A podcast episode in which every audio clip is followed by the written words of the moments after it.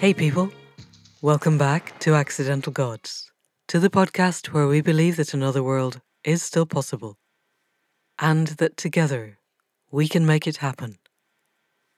I am Manda Scott, your host at this place on the web where art meets activism, politics meets philosophy, and science meets spirituality, all in the service of conscious evolution. My guest this week is a long term friend of the podcast. Rupert Read is a professor of philosophy at the UEA in Norwich. He's a former Green Party candidate, a key Extinction Rebellion activist lauded for having persuaded the BBC to change its policy on reporting anthropogenic climate change so they don't wheel out the climate deniers at every conversation. He's the author of an astonishing number of books, including Extinction Rebellion Insights from the Inside, which was published last year, and, most recently, and the reason we invited him back today, his latest, published in February, which is called Parents for the Future and does what it says on the tin. We had multiple technological failures trying to get this to work, and we ended up recording on Zoom, so I apologise for the less than perfect sound quality at either end. Caro has, as ever, done her best, and we talked for about an hour as we tried to get things set up. And I was still very struck by Donnie McClurkin's experiment that he told us about last week, where he had demonstrated that offering agency, however tangentially, before laying out the depth of the crisis, was a far better way to help people to access a creative way forward. So, with that in mind, we decided to start with Rupert reading out his rather lovely variant of Joanna Macy's Widening Circles meditation. And I thought, if you're listening to this in a place where you can take time to stop and do the meditations as we go through, you might find it interesting. At the points when Rupert says, so meditate for a minute, just pause the podcast, do the meditation, and come back. Don't do it, obviously, please. If you're driving or operating heavy machinery or chopping onions or any of the things where taking your attention from the task at hand would be unwise, don't do it. But if you've got the time, give it a go. And if you'd rather do it later, it will be in the transcript on the website. And if you really want it as a meditation, as an extra download, I can do that too, and we can put that up on the website. So just let me know. So, with all that in mind, without more delay, people of the podcast, please welcome Rupert Read. So, Rupert Read, welcome back for the third time to the Accidental Gods podcast. That definitely makes you a friend of the podcast. And I gather slightly tired this morning because you were talking about nuclear power last night and it sounded quite tense. Is that Yeah, I was having a vigorous debate about the, the future and whether nuclear has any role in it. Um, and really trying to lift people's eyes to the longer future, the further future, which I think human beings are not great at thinking about and getting in touch with. Thinking thousands of years ahead is just not mm. something we do very often. Yeah. Okay, and maybe we can get back to that idea of the long term precautionary principle because we're here because you've written yet another book. I am in awe of your output. And this is Parents for a Future How Loving Our Children Can Prevent Climate Collapse. And we had thought, and I think it's a brilliant idea on your part, that maybe we'd start with you reading us a bit of the book. So, do you want to go ahead and do that? Yeah, so this is quite relevant to the way you introduced where I'm at today, actually. This is an exercise of how to imagine yourself into the future. My book is peppered by a few of these exercises because I think we we really struggle to do this, and it's just so important if we're actually going to manage to succeed in parenting the future and really, really getting in touch with future generations. So this is a way into thinking like a future person. It's an exercise that was taught to me by my teacher, Joanna Macy. Uh, she calls it widening circles. Well, my version is slightly different, but it's based on hers. And yeah, I'll read out this little passage of the book where I lay out this exercise. This is a fairly simple practice, but challenging, and the effects of it can be profound. For it to be most effective, Don't do it by yourself, but with a small group of one or two people who you trust to listen to you and you to them. Pick an issue with major long term ramifications, perhaps nuclear power, perhaps rewilding, or the attempted creation of artificial life. Take a couple of minutes to give your views or intuitions on the issue. Then close your eyes and contemplate quietly for a minute or so. When you come back from that meditation, switch.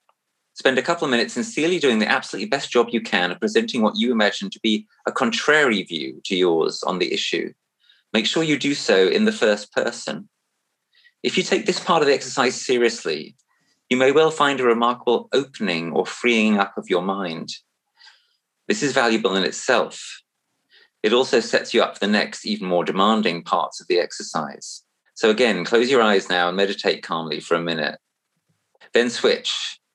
Try to take up the point of view now of an other than human being whose interests are affected in some way by the issue in question. There are many possibilities here. If the issue you chose was rewilding, imagine yourself into the perspective of a lynx, perhaps. If the issue is nuclear, how about the point of view of a genetically damaged wolf living free of most human interference in the ruins of Chernobyl? The real point is not what you come up with from that perspective. The real point is to make the effort to attain such a drastically different perspective and the emotional change that may accompany it. Speak from the perspective of the being you have chosen. Don't just speak about it. Close your eyes and meditate briefly again. Allow any emotions that you feel to be present. And now switch for the last time. Seek to take up the point of view of a distant descendant, someone born after you have died, someone you'll never know. Let's say your great great grandchild. Take a couple of minutes, longer if you need it, to tell your listener what you, i.e., your great great grandchild, feel and think about the issue in question. Speak as hesitantly or as forcefully as you need to. Look into the eyes of your listener. Try to connect with them, to reach them. You are speaking back from the future to now. What do the people alive now need to know about what you need? How can you best and most honestly reach them? Then take a final pause, but this time, rather than closing your eyes, keep making eye contact with the listener and see what happens. That's brilliant. Thank you, Rupert. And those of you who want to find it, when you've bought Rupert's book, that was on page 111. And uh, I am of the mentality that really likes numbers. So I've also noticed that the day of recording this, if you write the calendar in the way that we do in most of the world except America, the number of the day is 4, two, one. So, anyway, page 111, we have that widening circle meditation, which takes us out of our own perspective and into the perspectives of other beings and other generations to give them a voice. And I've the times when I've done this, I've noticed how people are able to speak in ways they look almost shocked. There's a sense of looking at someone and they are genuinely speaking in a way that is not them. And they have that slightly surprised look of, where is this coming from, even as they're speaking it. Have you found that with the work that you've done with people with this? Absolutely. It's remarkable. Before anyone's, before someone's done anything like this, they're often very skeptical. And if you try describing it to somebody, sometimes it can seem quite dry. I mean, hopefully the way I, I uh, read that out was somewhat evocative mm. because the reality is when you actually do it, you feel like it's real, like you really are somehow contacting or manifesting something very distant in space or in time or in being from yourself. One of the things I like about the exercise in the way that I've got it there is that you move from your point of view to an opposing point of view to an animal and then to a distant descendant. And I like having the animal before the distant descendant because some people feel that it's easier to imagine a, a distant descendant than an, than an animal. And actually, imagining the distant descendant is really is really critically important and and crucial Um, and maybe it's a little bit less hard than what they've just done if they've imagined themselves as the wolf or the lynx uh, yes. or, or, whatever. That if the, the thing which I, I, really, really want people to be able to um, make connections and and feel a reality beyond the human. But if anything, I want even more for them to be able to think across time because at the end of the day, I think that we're not too bad in thinking uh, across space. We're not too bad at taking seriously the fact that people are suffering in um, Bangladesh or wherever it might be, or that uh, wild animals are, are, suffering in some part of the world. But I think we really, really struggle to think across long traces of, of time now, long tracks of time. Uh, mm. and that is, I think, the most important thing of all that we need to do now. So the book is really about how, if we manage to really take seriously what our children are to us, and my argument is that what our children are to us is absolutely crucially the parents of their children and so on indefinitely. That if we mm. really manage to do that, then we will think across deep time, we will think far into the future. And if we really manage to do that, well, then we have a chance of actually turning everything around. Um, and if we don't, then I think we probably don't. If you see what I mean, uh, I think this is a sine qua non. This this ability to really take seriously the the, the distant future in a way that we find hard. Yes, and and thank you. That's a really succinct premise on which the book is founded. Is is that we all of us, whether we have children or not, are laying the foundations for future generations both of humanity and of the more than human world. And what I found really deeply moving was the first few chapters, which really took the reader deeply into that consideration of how much do I care about not just tomorrow or next year or next decade, but next century and next millennium. I'd like to explore a little bit about how you came to write this because neither you or I is actually a parent. But before we get there, because I am likely to forget, it's been that kind of a day, you have three data points, factoids, quite near the start of the book, which really blew my mind. And I don't like negatively blowing people's minds for the fun of it, but I think it's worth just reminding people where we're at. Can you tell us those three factoids just to give people a baseline of of things are where they are? Yeah. So this section is called Three Numbers to Know, and the numbers are these.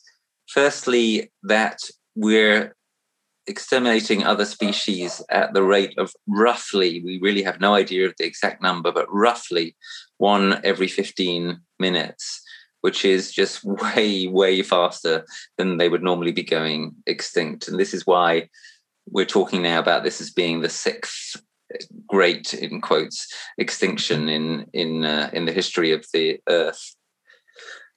The second number is that if you burn a piece of coal then you will generate 100,000 times as much heat from burning that coal via the greenhouse effect as you generate from burning it directly. And if you're thinking, yeah, but well, other fossil fuels aren't, aren't as bad, yeah, that's right. So for petrol, it's only 60,000 times yeah, as much. yeah. Uh, so the, the greenhouse effect is, if you will, 60,000 times as powerful as the actual effect that we that we're looking for uh, when we burn that petrol in our car engine. Yeah, I think that one is worth unpicking a little bit because that really exploded various neuronal networks in me. That particularly, I think, petrol, because we know that the internal combustion engine is an exceedingly inefficient way of using power to move us around. Most of it goes is is heat and not motive force, and then the motive force is moving an enormous car as well as me. And I suppose somebody somewhere will have done the arithmetic of, you know, for every I don't know half a mile forward, we are generating X amount of heat. But I, I remember in one of the other books that we've talked on here that for every litre that we burn in the car, we melt one ton of Arctic ice. But what I really hadn't realised was because of the greenhouse effect, because it's trapping the heat in and giving it nowhere to go. We've got this factor of 60,000. That the heat that makes my car move is 60,000 times. The, the key thing, of course, is that carbon stays in the atmosphere a long, long time. You know, some of it will still be up there in a thousand years. So the point is, all it needs to be doing is trapping a little bit of heat every day. And mm. pretty soon it's adding up to far, far more than that instantaneous heat you get when you burn the petrol. Because day after day after day, year after year, century after century, mm. right, that carbon is trapping more heat. That's how you get to this astonishing figure. Which is why, even if we were to get to zero carbon tomorrow, the overshoot of the carbon that we've burned up till now is going to carry on heating the planet, scorching the planet, parboiling the planet for generation after generation still to come. Yeah, although it's in a way not quite as bad as that, and in another way worse, because actually a lot of the carbon um, won't stay up there. A lot of it will get uh, get dragged down. Okay. And you may be thinking, oh, yeah, that's okay because it'll get dragged down into trees that we're going to plant. But mm. actually, mm. of course, the biggest sink is the oceans. Yes. So actually, um, some of the carbon that you put up there will have this effect of, of massively, massively heating the planet over time. But a lot of it won't. A lot of it will go into the ocean. And what it will do there is acidify the ocean and mm. kill the coral reefs and um, um, kill the plankton and so forth. So it's it's not much better if the carbon doesn't end up uh, uh, roasting us. It ends up uh, destroying uh, uh, the ocean. Yeah, and and that's you know super dangerous in all sorts of ways, including uh, ultimately threatening the the, the oxygen in the atmosphere and so forth. Yes. Shall I go to the third number? Please do. yes. So yes. the third number is is is the easiest in a way. It's thirty years. And that's the amount of time that we'll be making the situation worse if we don't stop having a, a net carbon emissions release before 2050. In other words, right now there's a lot of momentum for saying, yeah, we're going to go net zero by 2050. And isn't that great? Uh, and the point I'm making is, well, what that actually means is that we've got an emergency here, as the first two numbers help to show, um, and we're going to make the emergency worse for the next 30 years and that's a very strange way to to respond to an emergency. It is. It's also my assumption when people like Boris Johnson, and I don't like being judgmental. No, let me take that back. I'm judgmental all the time, and and it, I find it very hard not to want to scream when I see Boris Johnson. My my lovely stepdaughter sent me a birthday card last year, and it's just a hand lettered card that's and on it says one day you're going to wake up and Boris Johnson won't be there anymore. And it's the only birthday card I've kept. It's still on my desk. But I don't think he has the slightest intention of no longer emitting carbon by 2050. I think it's just a useful date that's far enough away that they won't be around anymore for it to be their problem. Or at least they won't they won't be in office. Have you I know you went to university at the same time as our beloved leader and quite a lot of their current cohort. In your capacity to reach them at all, have you ascertained any suggestion that they actually intend to do this, even if it were a useful thing to do? Well, that's an interesting and difficult question. The sense I have from talking with Michael Gove and various others, I haven't got had a chance to speak to Boris for, for some years now. Although I'm I'm still trying to reach him. We studied philosophy together and did debating together at Oxford. The sense I have from these characters is that they don't find it very easy to imagine the reality of what I'm talking about. Mm. now, in that way, they're not necessarily that different from most of the, the population. But the problem, of course, yeah. is that they're in charge. Yes. Um, so I don't know. In some sense, uh, I think that they do have some sort of vague intention to do this. As you say, that there's a serious problem in that these states are far enough off that they won't be able to be held to account.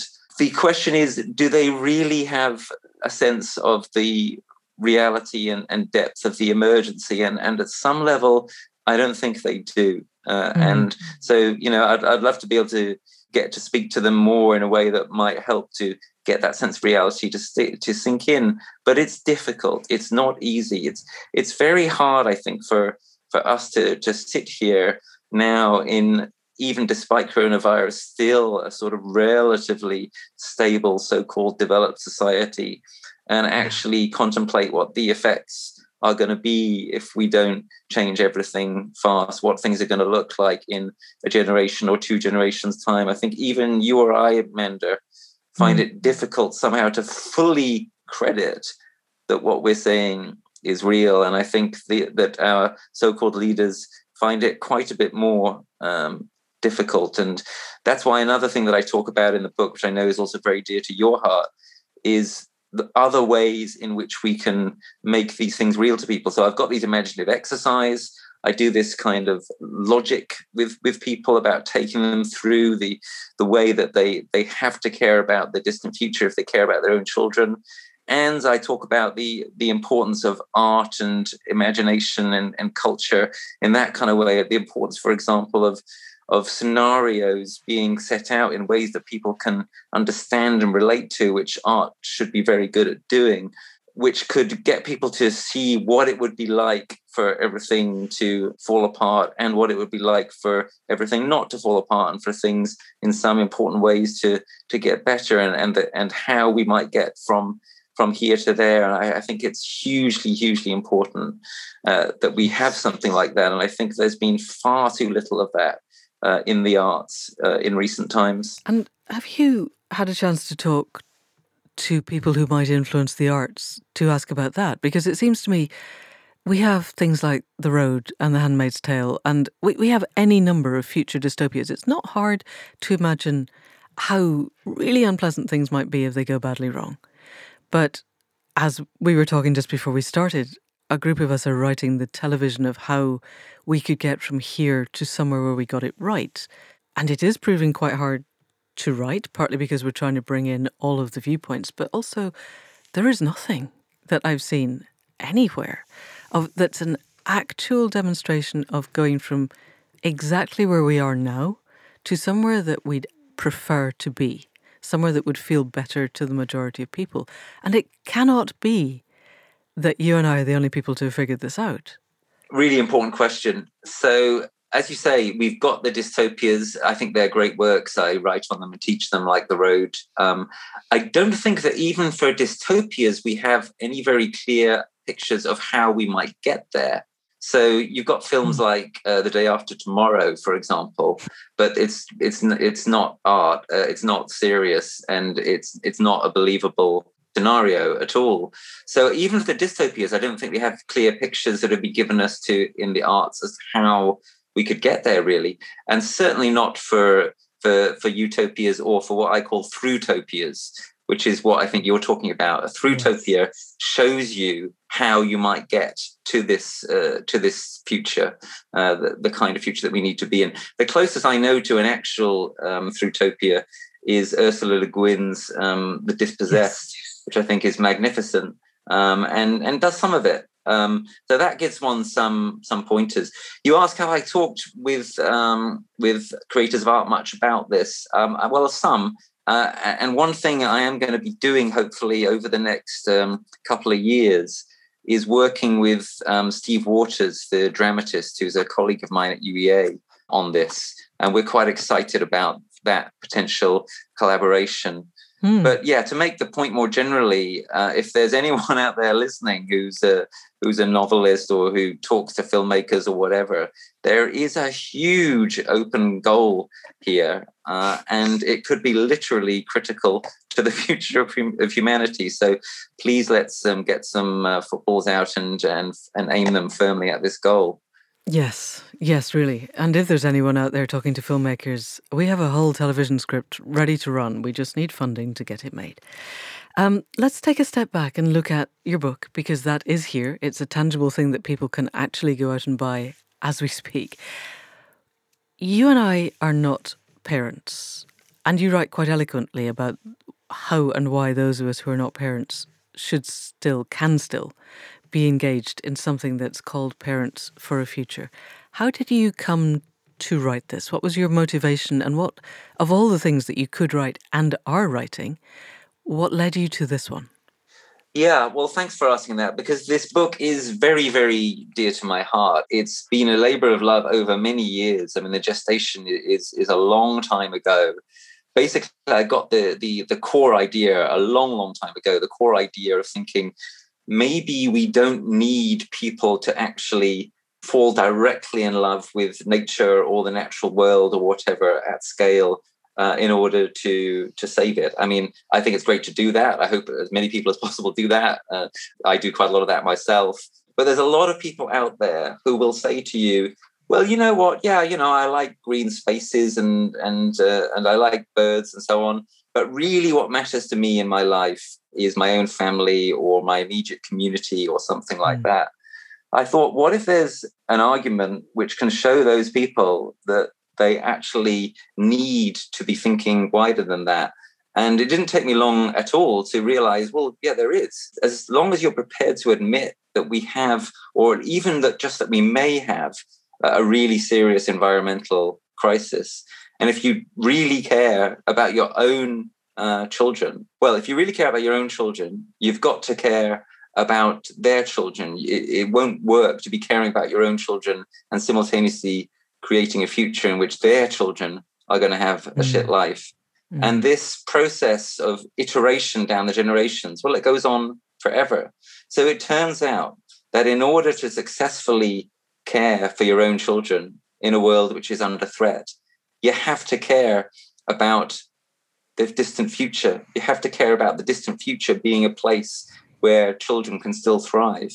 And in order to care about that, you've got to care about the world. So whether or not you care about the world, whether or not you care about the earth, whether or not you care about life on earth, it turns out you do. Uh, and that's yes. the, the core argument of the book. And well, I think it's it's absolutely compelling. And obviously my hope is that it's a way that we may be able to convince a lot of people who don't think that they have much in common with us that actually they do. So as, once, as soon as I got that idea many years ago now, I started to to work on turning it into into prose uh, and developing it. And somehow it's taken a lot longer than a lot of the projects I've done in the meantime. And I think the reason it's taken a lot longer is because I knew that this was probably the most important thing I was going to write ever. And I've really worked very hard on it. And uh, I think the writing is high quality, if I may say so. It's been very, sure very carefully uh, edited. It's you know I look at it, I compare it to my other books, and I think, wow, this is as I had hoped and intended. This is a cut above, uh, and I'm very proud of the endorsements it's got. And yeah, so this is my essay, my effort, my try at really making a big intervention for anyone who's willing to to hear, to open their mind a bit, to open their their heart a bit. And yeah, it's directed basically at everybody. It's directed against parents and it's directed against those who, for whatever reason, like you or me, have chosen not to be parents. The constituency is a wide one. And that's what we need. And that's what the build, that's what the book builds up to. The idea that what we really need is a movement of adults. You know, we've had the children magnificently kind of coming out and rebelling. We need a similarly large, or in fact, much larger movement of adults who understand, you know what, we can't outsource this any longer. There is no cavalry coming to the rescue. Governments are not yes. going to sort it, or at least they're not going to sort it unless they get enormous pressure put upon them. And so that's the idea. Parents for a future parents coming together and being supported by by non-parents to make sure that we can have a future for our children and for their children because we cannot outsource this any longer. Yes. And I just wanted to read one of the endorsements on the back. So, if you believe that humanity is fundamentally about caring for ourselves and others, then this book is simply a must read. So, yes, it's it's huge. It seems to me this is absolutely getting to the core of our time. And I came to the book launch, the online book launch, obviously, because COVID, a couple of weeks ago. And you said there why this year was the defining year of this millennium. Can you just say that again for us and then we'll unpick that a little? Yeah, well, so it's two things, right? The first is the post COVID reset, which is starting and is going to be picking up speed during this year. as the vaccines come on stream more. I'm not saying it's all going to be plain sailing. You know, I think there's going to be a lot more deaths from coronavirus coming, um, certainly in the UK. Um, but we are starting to emerge from the from the pit, as it were, of the coronavirus crisis. Economic growth is picking up in quite a lot of countries and is widely predicted to do so here in the UK.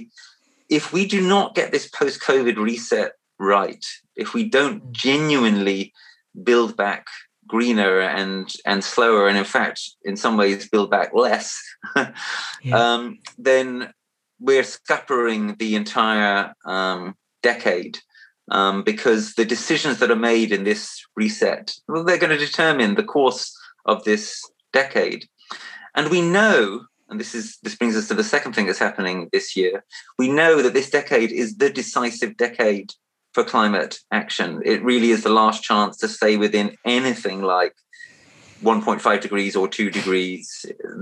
It's the very last chance for that. And we've got the COP this year, the climate COP at Glasgow in the UK.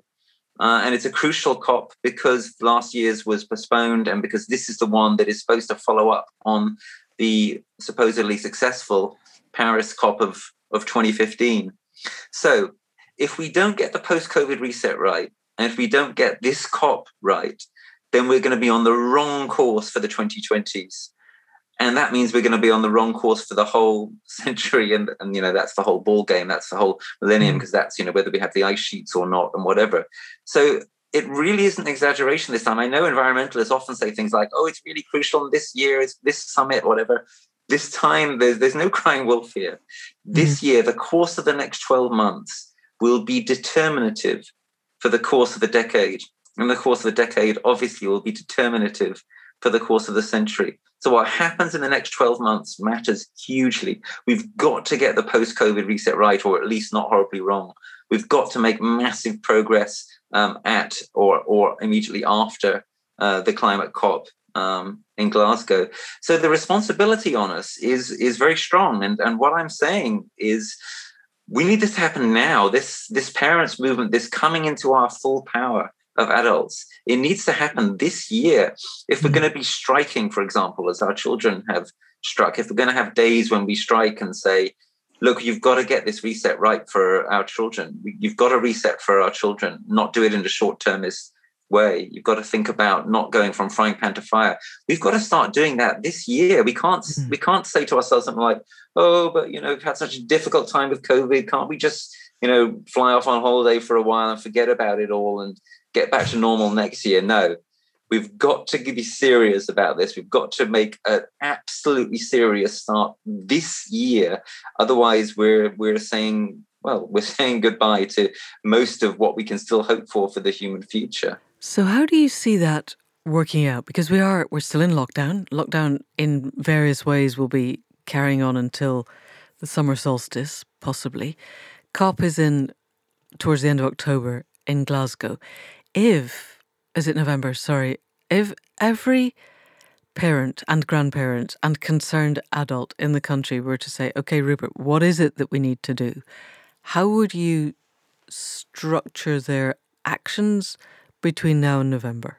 Well, obviously, I'd love them to uh, to buy the book and read it, and maybe give copies to their friends. That's one little concrete thing that people can do for starters.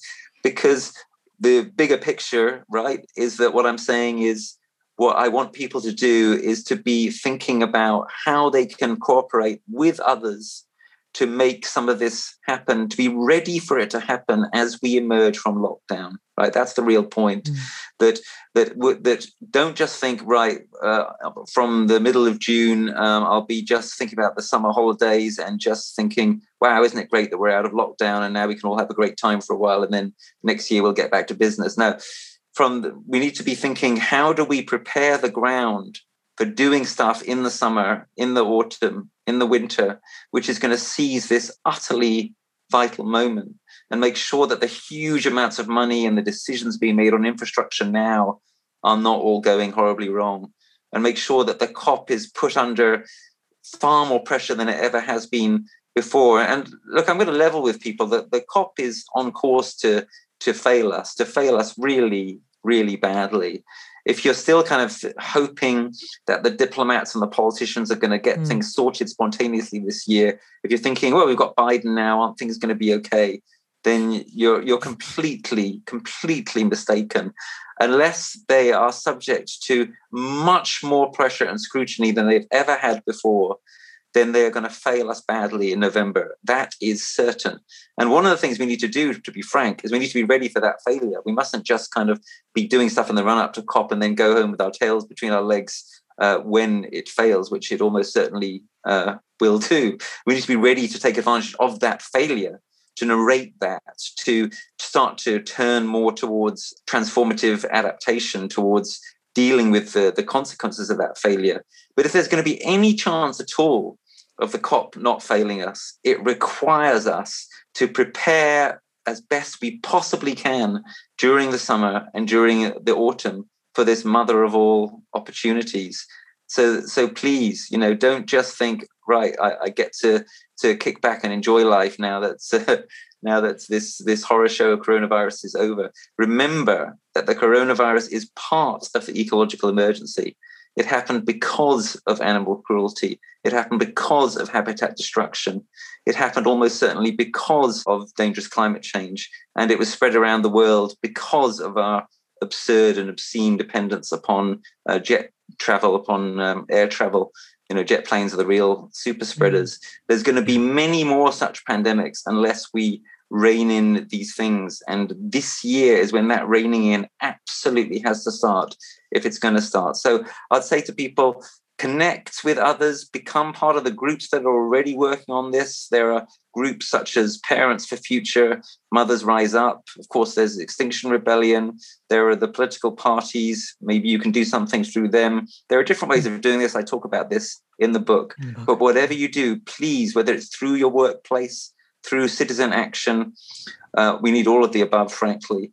Do make sure that you take seriously your responsibilities this year because it cannot wait. And do you know if things are being planned, or do you know what things are being planned around the actual COP? Because it's in the UK. It's not like people have to get in a plane. We could, you know, we could walk there. I, I know I have a friend that I will be interviewing later in the year, who's who's made a, a figure of a giant polar bear, and he's going on a pilgrimage from Shropshire to Glasgow, taking his polar bear with him. Um, but ordinary people could descend on Glasgow. But my view on the outside of the kinds of people who are currently hold the power in this on this planet is that they don't really care that it's really really hard to make a difference. Millions of people marched against Brexit. Brexit is now just, you know, the last budget turned us into Singapore on the sea, as far as I can tell, eight free ports around the UK, which is just horrendous. Um, the entire population of Scotland pretty much wants Scotland to be independent. England doesn't care. May not be going to happen. Millions of people marched against Iraq, even. Made no difference. What do you think genuinely that we could do that will actually get them to listen? It's a great question. You know what they do? Uh, they do care. They do notice. Um, there's very good evidence that Blair was quite shaken by the uh, by the huge march on. Didn't stop Iraq. him though, did it? Didn't stop him. It didn't stop him, but um, they what they try to do is they try to make it look as though they don't get influenced because then they're worried they're worried if that if they, they look as though they're influenceable, then people will do more of it. And of course, that's what we need to do. We need to do more of it. What we needed to do in relation to Iraq was a lot more nonviolent direct action. If there'd been, if a fraction of those uh, two million had done nonviolent direct action, that could have stopped uh, the war. Uh, that it's much harder for them to to deal with. So this movement that I want, parents for a future or whatever it, it gets called, um, part of it needs to be about direct action. But I also argue in the book that it needs to be super inclusive. So if there are people listening thinking, well, you know, I, I really don't want to get arrested or whatever, um, like I say, there need to be various ways, various levels at which you can get involved. So short of committing yourself to possible arrest, there are things like getting really serious about change in your own workplace.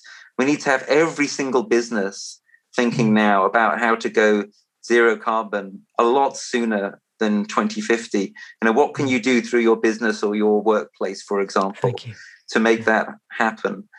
And in relation to the to the COP, I want to put a, a date in the minds of anybody who may be willing to come to Glasgow or to other cities. And the date is this: the date is the end of the COP. So, traditionally, what happens at the end of the COP is that usually there's a, a treaty or something, and the people who signed it celebrate, and everyone else goes home and says, well, that wasn't really good enough. My vision is that at the end of the COP, we have huge prearranged demonstrations, meetings, potentially direct actions. And what they're going to do is they're either going to be celebrating an incredible success, or, and as I've said, this is rather more likely, they're going to be calling out an atrocious failure to protect our children, to protect uh, our future.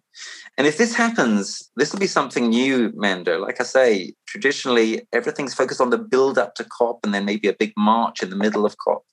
I'm saying to people, please think about coming to Glasgow, not necessarily in the build up to COP or at the start of it. Think about coming to Glasgow on November the 12th and being there to mark the end of it. And if we, if they know that in huge numbers we're going to be there to mark the end of it, and if they know that we're potentially willing to do nonviolent direct action, some of us. And if they know that we are that we are not going away and that we're watching and that we're absolutely serious and that we're in this for the long haul, that can make a difference. And I mentioned other cities. I want people to be thinking on that weekend, the 13th, 14th, maybe on Monday, the 15th, to be ready to, to do stuff elsewhere, especially, but not only uh, in London, to say, we're watching, we are, well, possibly we're we're celebrating your incredible glorious success. Thank you. Uh, and more likely we're calling out these these critical ways in which you have in which you have failed us in which you have lost um, all right to be taken seriously as our leaders. Why are we doing that at the end when they've made the decision? Why are we not doing it at the beginning because that's what we always do Manda we always do it at the beginning and during Okay. Uh, and they and they don't take any notice, so let's not. Yeah, what I'm saying is, if we if we do it at the end and we say in advance, this is when we're going to do it. Do you want to come out of there and have us all cheering you, or do you want to come out of there and have us all um, stopping you Sitting from the streets? Yeah, exactly. And in fact, I do have this quite creative idea, which which is I'm just going to float here and hope that MI5 aren't, aren't listening, uh, which is people sometimes try to, to block politicians from getting into events or or that kind of thing, right? Try to stop them from doing things. Oh. What about if we kind of turned that around? What about if we had nonviolent direct action, which yeah. encircled the COP and said, we're not going to let you leave until you until come up with something better than this. Yeah. Stay in there, keep working, please, until you come out with something which is actually going to be enough to uh, to save our common future. Interesting. Well, it's worth a try, isn't it? It would be it would be very interesting because what I get to when I think about this is I head back into Rob Hopkins' concept that the public school system, the university system through which most of our elite elected representatives went, is a disimagination machine. It's designed to reduce their creativity and to not give them the scope to imagine how bad things could be or how good things could be if we got things right. If we were able to shift at if even the Green New Deal, which is the the very, very, very far edge of anything that might make anything worthwhile, has you know yesterday was the budget in the UK and and not a blink in that direction of any consequence at all. So I'm guessing the disimagination machine is full bore. It's also they have a different future in mind they that they want to get to and it's it is consume more create more inequality carry on exactly as we are doing but ramped up several orders of magnitude more. So scaring them into there's going to be an awful lot of people out there is one thing. But if we don't help them to embrace a different future in a way that they can believe in and want, then my assumption is they'll just turn the Glasgow police into the Met. At the moment, the Metropolitan Police in the UK are by far the nastiest and the hardest. And my understanding from my few XR actions is that when the Met's getting exhausted, certainly in 2019, when I was in London, my friends in the police said they were trying to get people from other police districts and departments to come. And usually they go, okay, guys, overtime, and they're flooded. And this time everybody stood back and folded their arms and went, no, thank you. We really don't want to come. And that my friends who were doing actions in, say, Cardiff or Glasgow or Manchester, in Manchester particularly, the police, the bronze commander on the, the site turned up and said, we don't want any trouble. You guys are staying in this pedestrian precinct we're just not going to harass you. Is that okay? And everyone was fine. And the police actually turned up on the Saturday night and said, Don't worry, we'll look after all the stuff. You guys go home. You can come back tomorrow. Because basically, we know that you're right. That doesn't happen in London. It might happen in Glasgow. But if Boris and his friends know that Glasgow is likely to be inundated, then they'll just ship the Met up to Glasgow. It'll get really nasty. And they'll just be able to give the mail and the Telegraph, the, the hard right papers over here, lots and lots of column inches about how they are suppressing the nasty evil terrorists. I am wondering, can, is there not some way? I'm not suggesting that we don't do that because at the moment it seems to be the only thing that we've got, but there must be ways that we can reach them that aren't scaring them into an action they don't want, but are leading them into actions that they do want. How, how could we do that? Well, it's a challenge. Like I say, I'm I'm trying to get to uh, these characters, some of whom I know personally, um, to have these kinds of conversations. It's not easy to do so now, um, partly because um, of the coronavirus. I mean that in two ways. Firstly, you know, there's less in-person stuff happening right now, mm. uh, and secondly, their utterly catastrophic failure on the coronavirus has alienated them from um, folks like us and and vice versa. Uh, and some of the criticisms I've made of them over the the mass manslaughter that they're complicit in may have alienated them from me in a slightly terminal uh, way. Right. But you know, why did they fail so badly on coronavirus? Well, it's got a lot to do with their ideological preconceptions, which are to do with keeping the economy open, so called, um, at all costs, even when the cost is that you have to shut down the economy soon afterwards. I mean, it's just an unbelievably nonsensical ultra short termism uh, that they've been operating under and their ideological preference for the for the private sector and and so forth mm. you know this government is the worst possible government we could have in charge at this time uh, and it's very difficult to hope to influence them uh, in the kind of way that we really need to. I mean, they're significantly worse than Theresa May's government, yes. even. But there's a government we've got that's the thing. We've got to work with what we have. Absolutely. But what I would also say is that another thing we need to be doing uh, this year is seeding more of the awareness that quite a lot of this we're probably just going to have to do what we can for ourselves. And so when I say, you hmm. know, we can't outsource it to politicians any longer, and in particular not to to this government in the UK, I think one of the corollaries of that is we need to be taking more power into our own hands positively. We need to be refashioning our own futures more. What does that mean? It, it means mm-hmm. things like working through your businesses or workplaces. It also means things like doing stuff in your local community to refashion that working with the, the local council or or standing for your local council and becoming elected because we have elections coming up. That would be good. That's right. Very important elections this May, assuming that they uh, that they go ahead, which it seems likely they will. Very important elections because last year's were delayed. A great opportunity to get more sane people elected. So yeah, all of these kinds of things need to be done, and we need to be taking them seriously. One way I describe this is that climate damage, ecosystem damage is here uh, now. It's not in the future. It's here now. It's going to get worse. We have to try to prevent it, but we also have to recognize what's here and adapt to it, find ways of living with it. And we have to do that transformatively. We have to do that in a way that that that works to transform the system. And part of that, part of what that means is we have to engage in positive activity ourselves to model the kind of future that we want to see. Hmm. And that may sometimes mean defying uh, uh, the authorities if we're trying, for example, to create uh, a sustainable food system in our local area and the authorities are, are, making it difficult for that to happen. So I'm saying mm. we need to do transformative adaptation. We need to start doing some of it um, on the ground and not thinking that we can leave it all up to government to find a way to the kind of future that we need because it looks like that isn't going to happen. Okay. So if we were on with that for a bit, my experience of endeavoring to set up a regenerative food network locally here is that the authorities either don't care or are quite supportive. I think you're right that the ideologues in the county hall are ideologues who somebody suggested putting solar panels on top of the Tesco's, and they all voted against because they decided it would be unsightly. We've had huge support from people going, okay, look, there's this grant, and here's a way you can do this, and yes, we will help you.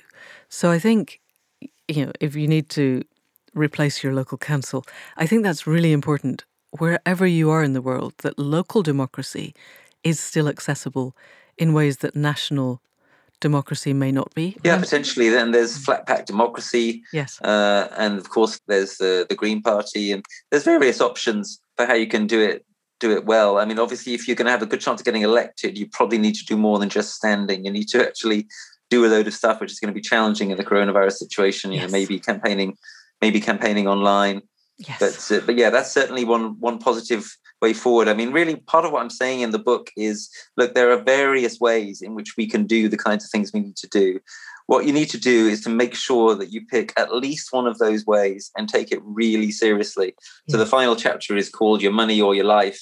And uh, what I propose there is that if you are convinced by the argument of the book, and I think it's pretty hard to find any chink in the logic of it, if you're convinced by the argument of the book, then it means that you need to, in some way or another, commit yourself really commit yourself to it. Um, and I suggest that that a couple of obvious ways are either if you happen to be a person who's wealthy, to put a lot of your money, and I mean a lot of it, behind the kind of causes that could actually really change things in the way we've been talking about in this podcast.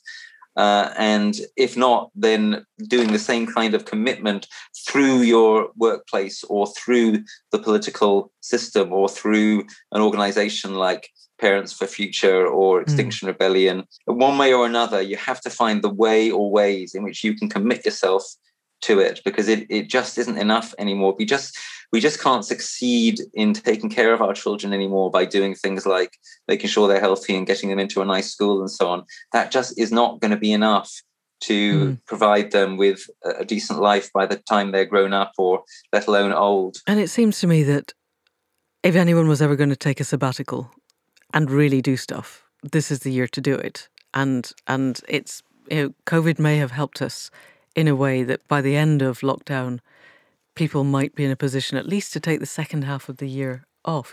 And if not, it does seem to me that if everybody who cares at all went back into their workplace and said, I am not working another day for you unless we can work out a way whereby we not only become carbon zero, but actually become regenerative. What is it that we can do? We were talking to Donnie Maclurcan last week, and we've talked to other people, Alex Barker of the Be More Pirate movement, of most of the hierarchies of the businesses that they've spoken to really want to feel that they're doing their bit, but they don't know how.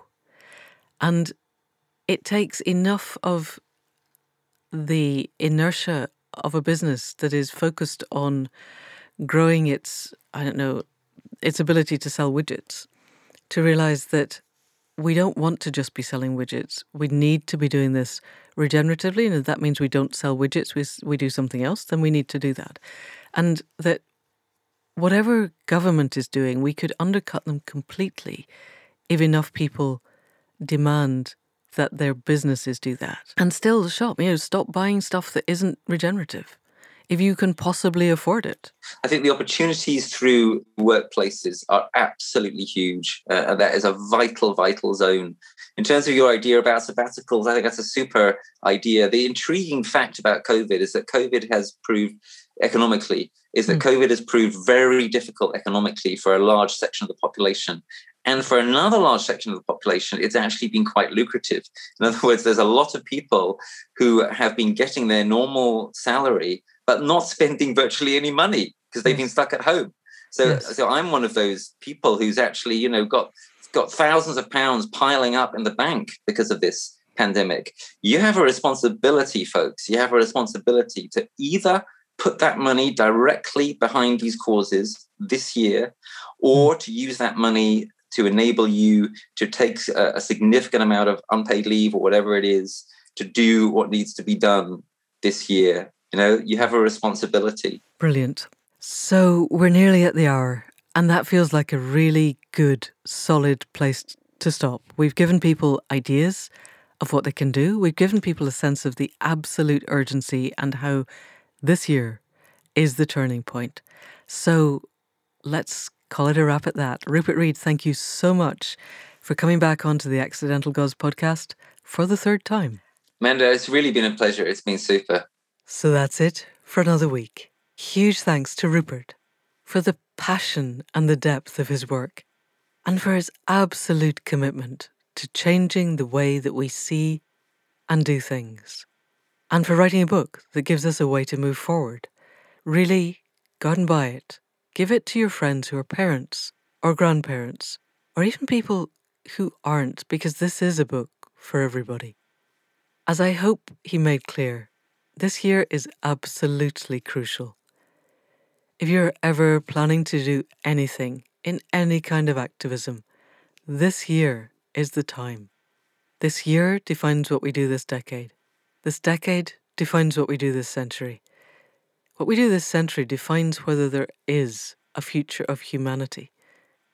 It really is that essential. So do what you can. If you're part of the Accidental Gods, the larger movement, the membership, and you want to set up buddy groups to support each other in any kind of action, we are absolutely here to help you do that. So go to the website accidentalgods.life if you want to join. If you're already a member and the buddy groups sound good, then just let us know and we'll make it happen. Or you could sign up for one of the gatherings.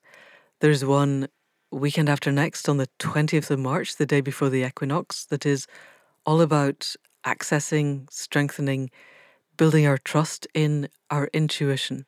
And I think the more we can learn to listen to our heart mind over our head mind, the more we are likely to be able to act. So if that feels good, head over to the website and the events page and sign up there. Everything else, the links to Rupert's book and the various Parents for the Future hashtags, is on the show notes on the website in the podcast section. I am also going to put a link there to Narrative Arc, which is a new venture that I've set up with two friends, Rob Wilton, who's also an author, Toby Pease, who is a production manager who's been on all four of the Matrix films and is currently filming in Ireland on one of the biggest projects ever filmed. We are making television, we hope, that will give us a vision of a future that we actually want to get to. In the course of making this podcast, in the last year and a bit, I have come to understand that frightening people is not the way forward. I know this is obvious, but it's still what we do. And I still think the factoids, the kind of key numbers, are useful because we need to take seriously the urgency of this moment. But if we can't envision a way forward to a future that we actually want to get to, a future that feels better than now, then we won't get there.